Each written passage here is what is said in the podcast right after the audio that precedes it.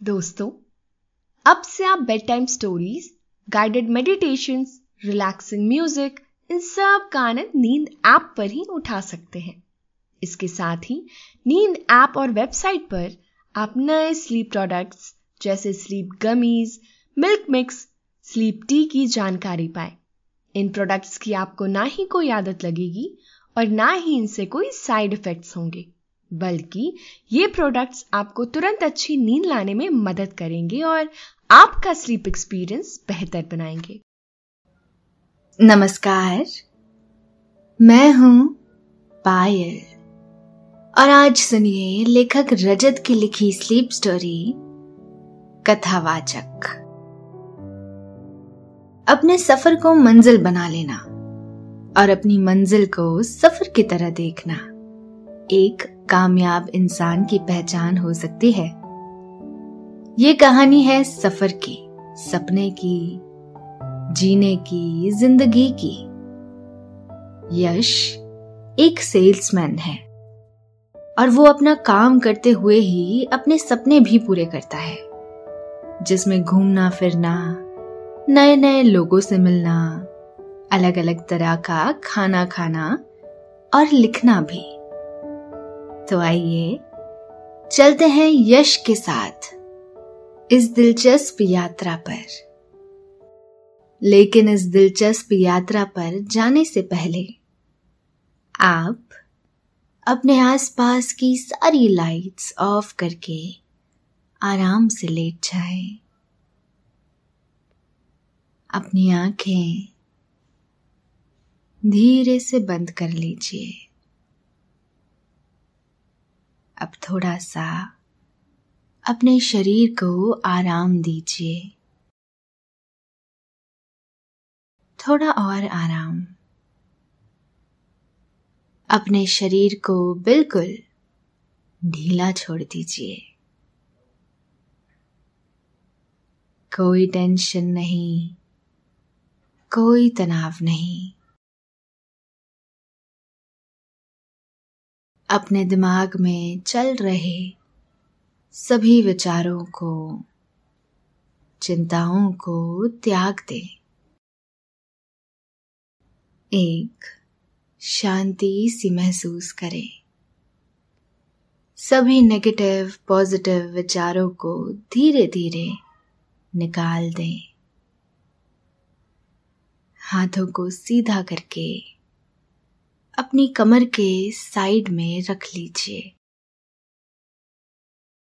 अब अपनी सांसों पर ध्यान लगाएँ।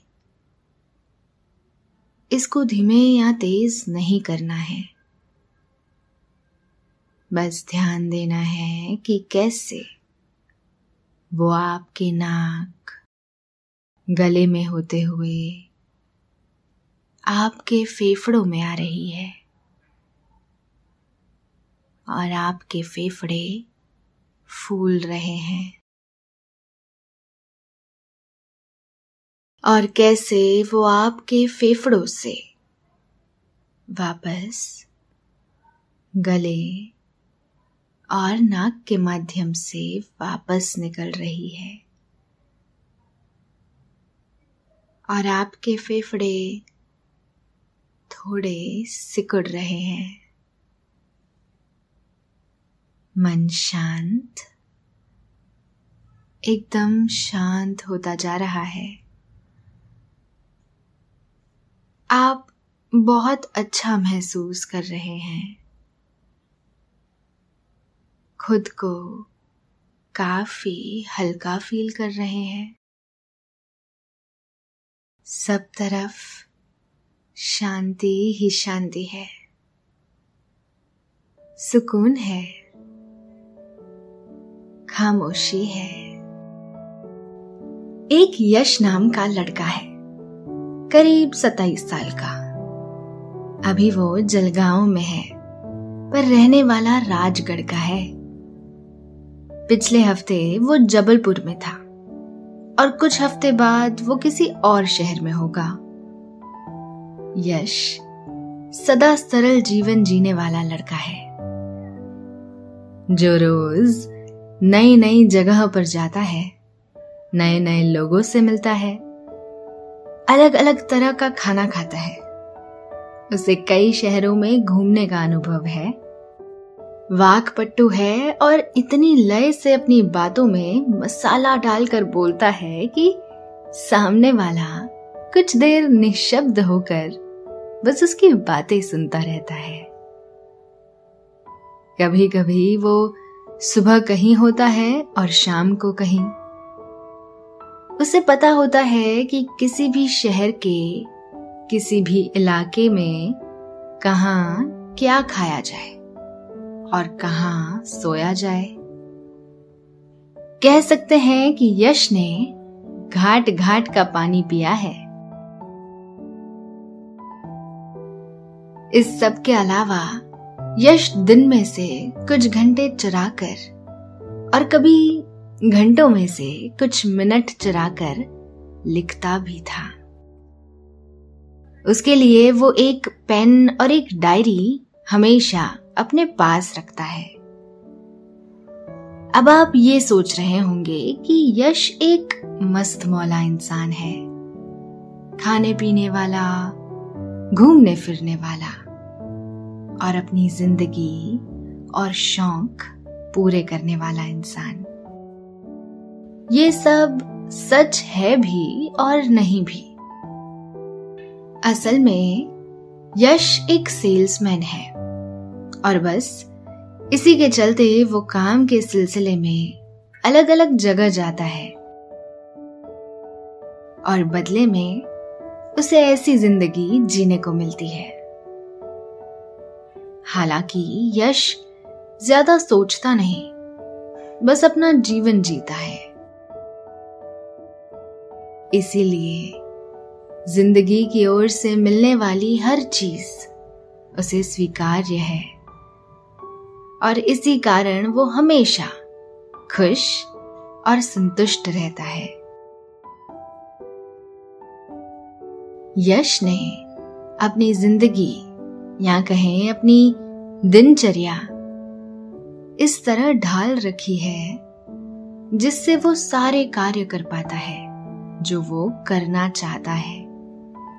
और उसमें लिखना भी शामिल है। यश बड़े शहरों से कुछ सामान लाता और उसे दूसरे शहरों में जाकर बेच आता इस वजह से उसका घूमना, फिरना लगातार चलता ही रहता।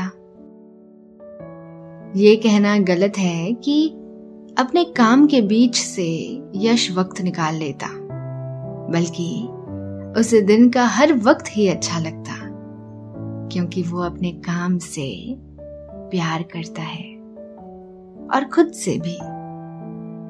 उसे किसी से भी कोई शिकायत नहीं है।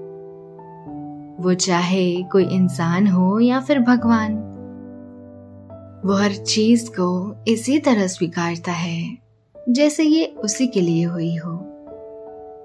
और हर हालत को ऐसे ही समझ के जीता है कि वो उसके आगे बढ़ने के लिए और एक अच्छा इंसान बनने के लिए ज़रूरी है। वैसे भी अच्छा और सच्चा इंसान वही होता है जो लगातार अच्छा और सच्चा बनने का प्रयास करे।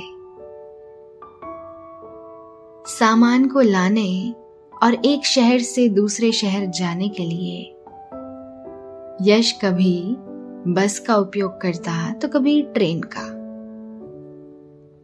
बस और ट्रेन दोनों का ही सफ़र यश को बहुत भाता। बस में तो उसे हर बार नए नए लोग मिलते हाँ।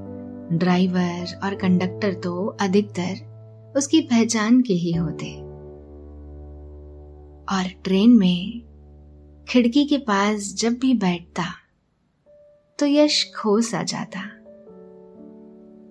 एक रोज ऐसे ही वो एक शहर से किसी दूसरे शहर ट्रेन में खिड़की के पास बैठकर कहीं जा रहा था। और बाहर के नजारे देखते हुए वो खो गया। तभी सामने बैठे एक अंकल ने कहा, इतनी गहराई से क्या सोच रहे हो बेटा? यश का उस आवाज़ से ध्यान टूटा तो उसने कहा, कुछ सोच नहीं रहा अंकल, बस देख रहा हूँ। कि आसमां हर वक्त हम पर नज़र बनाए रखता है। हमें देखता रहता है। कभी कभी लगता है, इस आसमां को सब याद होगा कि हम कब कहा थे। हमने कब क्या किया। हमें किसकी दोस्ती नसीब हुई। कितने लोगों ने हमसे प्यार किया। हम किस बात पे सबसे ज़्यादा खुश थे। कुछ बहुत अच्छा खाते समय हमारे चेहरे के क्या भाव होते हैं। हम कभी कभी कौन सी छोटी छोटी बातों से परेशान हो जाते हैं। और कभी हमने बड़ी बड़ी चीज़ों को चुटकी बजाते ही हल कर लिया।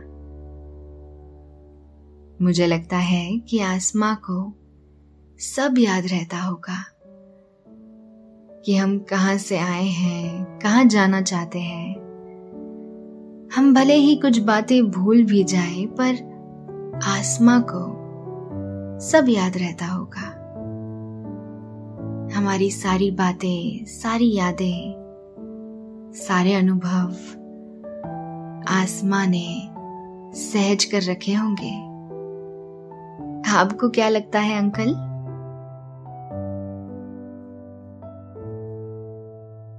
सामने बैठे अंकल ने कहा, मुझे तो लगता है कि तुम कोई लेखक हो।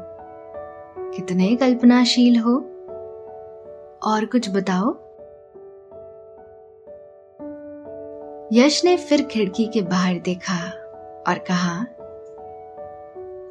ये पेड़ कितना स्थिर है। पर हमें भागते हुए प्रतीत होता है, क्योंकि हम हर चीज़ अपने नज़रिए से देखते हैं। और ये पंछी इन्हें नहीं पड़ती बस या ट्रेन की ज़रूरत, जहाँ जाना होता है, चले जाते हैं। ये लंबे लंबे खेत खलिहान, इन्हें शाम के वक्त देखो तो ऐसा लगता है जैसे ईश्वर ने अपने लिए चादर बिछाई है। कुछ देर सुस्ताने के लिए। ये दूर पहाड़ ऐसे प्रतीत होते हैं जैसे बुद्ध तपस्या में लीन है। और ये दरिया झरने, अपने साथ चाँद, सूरज, तारे, आसमां सब लेकर बह रहे हैं। इतने में ट्रेन ने हॉर्न बजाया और अंकल ने यश से कहा, मेरा तो स्टेशन आ गया बेटा। तुमसे मिलकर बहुत अच्छा लगा। फिर ज़रूर मिलेंगे।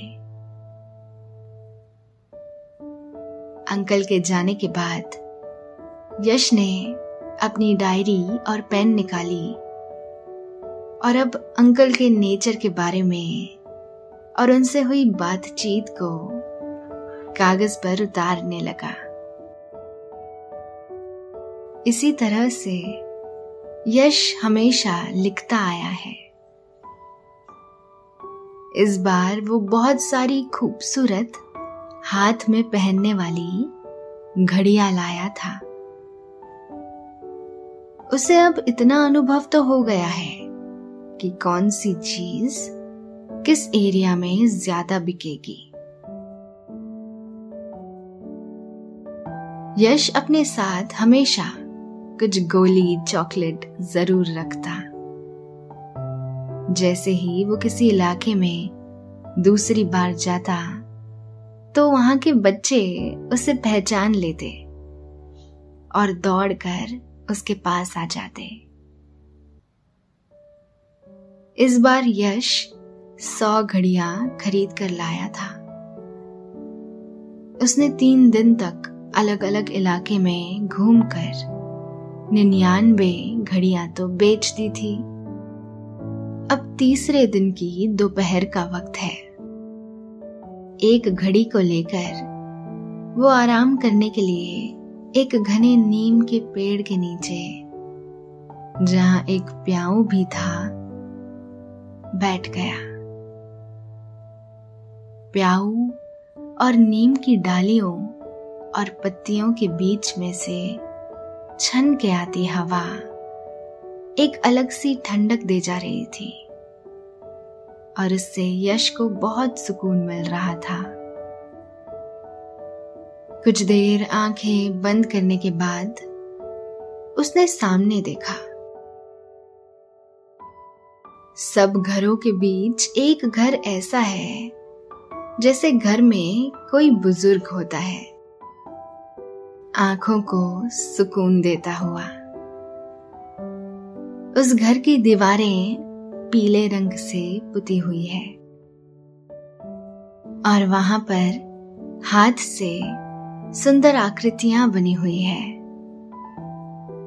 घर के बाहर बैठने की जगह भी है।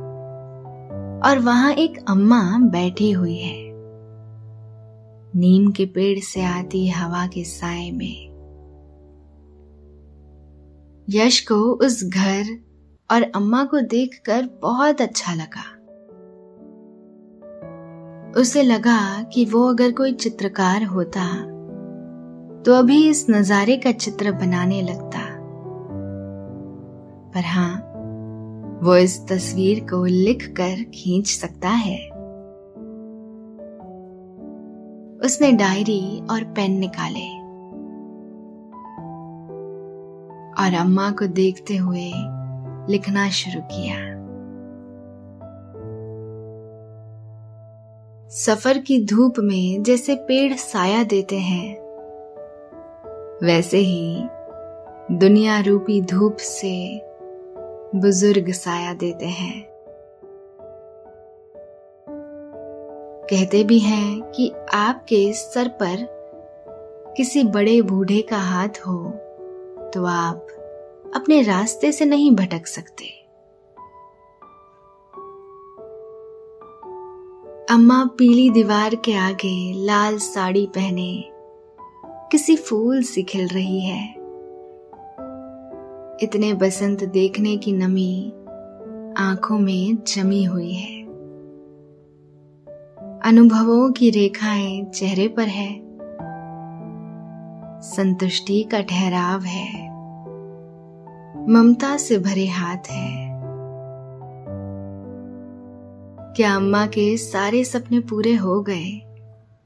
या अब भी किसी का इंतज़ार है? या ये दोनों ही बातें सही हैं? जो भी हो, मुझे तो ऐसा लग रहा है कि इन्हें मैं थोड़ी देर और देखता रहा तो इनसे मेरा कोई रिश्ता निकल आएगा। ये ज़रूर मेरी दूर की दादी या नानी होगी। वैसे भी, जब आप दिल से जीते हैं और सभी को प्यार से देखते हैं, तब पूरी दुनिया आपका परिवार हो जाती है। फिर आपके लिए कोई अजनबी नहीं रहता। इतना लिखकर यश उनके पास चला गया और अम्मा से बोला, अम्मा, थोड़ा पीने का पानी दे दो ना। अम्मा बोली बेटा, सामने प्याव लगा है, वहाँ नहीं पिया? यश ने कहा, आपको देखकर मुझे मेरी दादी याद आ गई, इसीलिए आपके पास आ गया। अम्मा धीरे से मुस्कुराई और एक ग्लास मटके का पानी भरकर ले आई। यश ने पानी पिया और जेब में से बची हुई एक घड़ी निकाली और अम्मा के हाथ में पहना दी। यश ने पानी पिया और जेब में से बची हुई एक घड़ी निकाली और अम्मा के हाथ में पहना दी। अम्मा बोली बेटा, मुझे नहीं खरीदना ये घड़ी।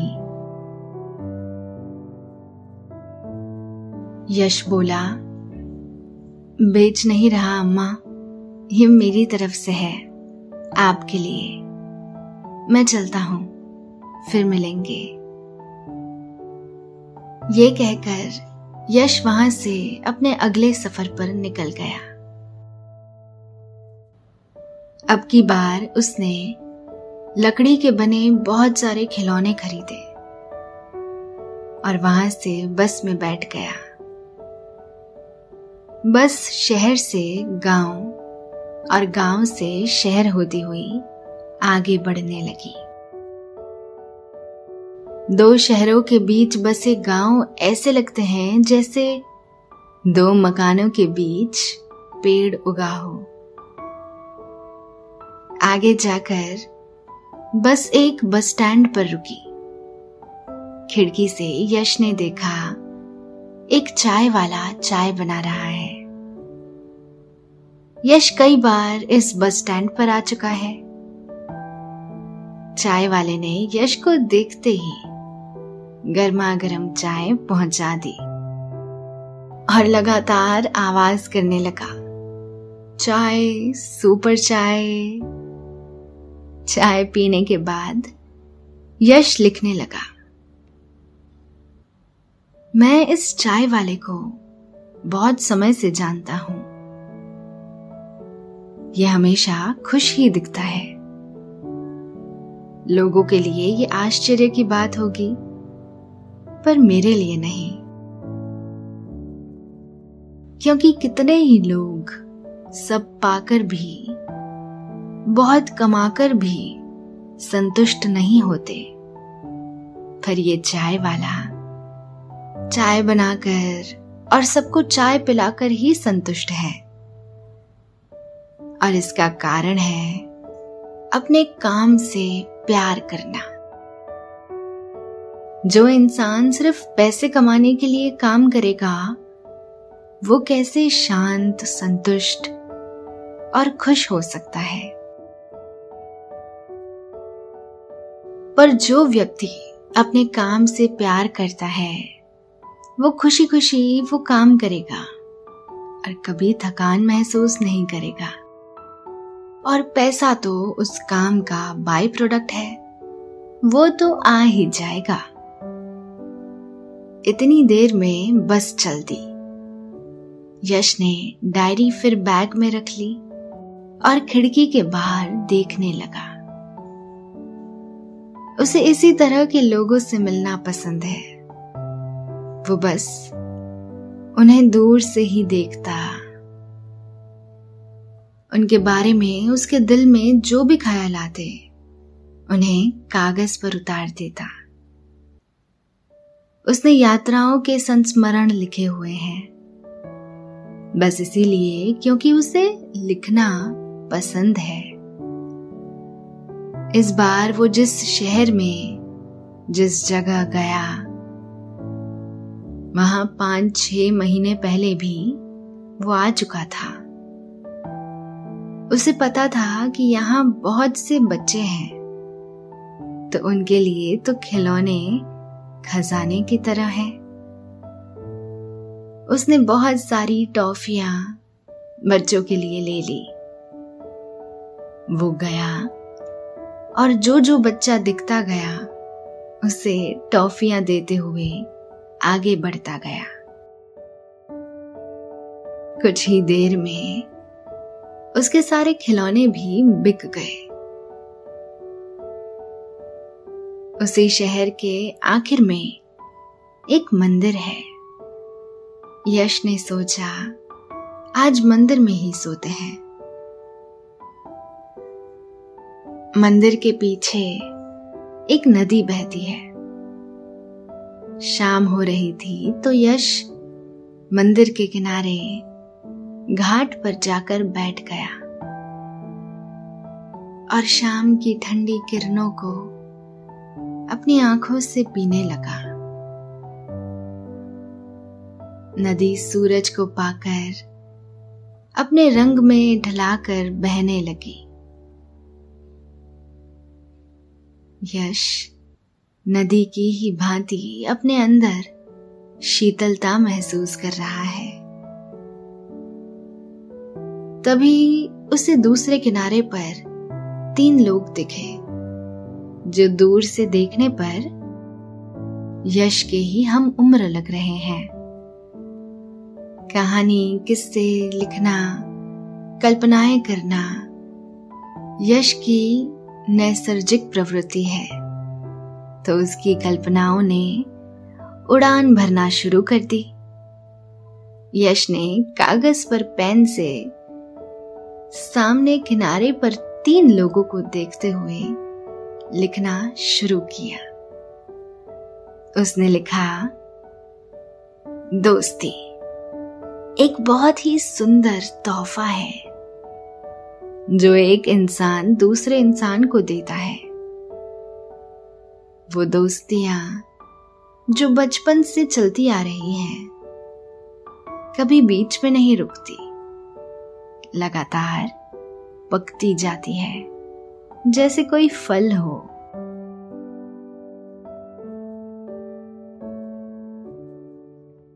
फिर से उसने तीनों को देखा। जो धुंधले धुंधले दिखाई दे रहे हैं। और लिखा, ये तीनों सफ़र पर निकले हैं। किसी एक देश या दूसरे देश या किसी एक शहर से दूसरे शहर का सफ़र नहीं, बल्कि दोस्ती का सफ़र। इसमें सब है, प्रेम, ईमानदारी मौज, मस्ती, दिलदारी और एक दूसरे के लिए कुछ भी कर जाने का जज्बा। ये सब दोस्त कहीं दूर निकले हैं, एक दूसरे के और पास आने के लिए। इन तीनों में से एक है गंभीर, जिसका अपना बिज़नेस है। दूसरा शांत है। वो एक आर्टिस्ट है। और तीसरा, मौज मस्ती करने वाला है। और पेशे से इंजीनियर है। पर किसी भी व्यवहार के हो, साथ मिलकर सभी दोस्त एक ही रंग में रंग जाते हैं। जैसे कोई इंद्रधनुष हो। ये तीनों चार दिन के लिए घूमने निकले हैं।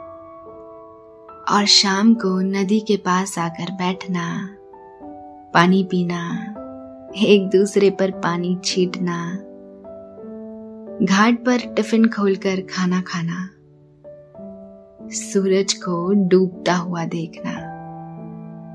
ये सब इस बात का प्रतीक है कि ये तीनों शांति प्रिय और प्रकृति प्रेमी हैं। और हाँ ये भी जानते हैं कि दोस्ती क्या होती है। और ये सभी अच्छे और सच्चे इंसान हैं। अच्छे इंसान ही सच्चे दोस्त हो सकते हैं। और सच्ची दोस्ती भी आपको अच्छा इंसान बना ही देती है। ये लिखने में मशगूल यश ने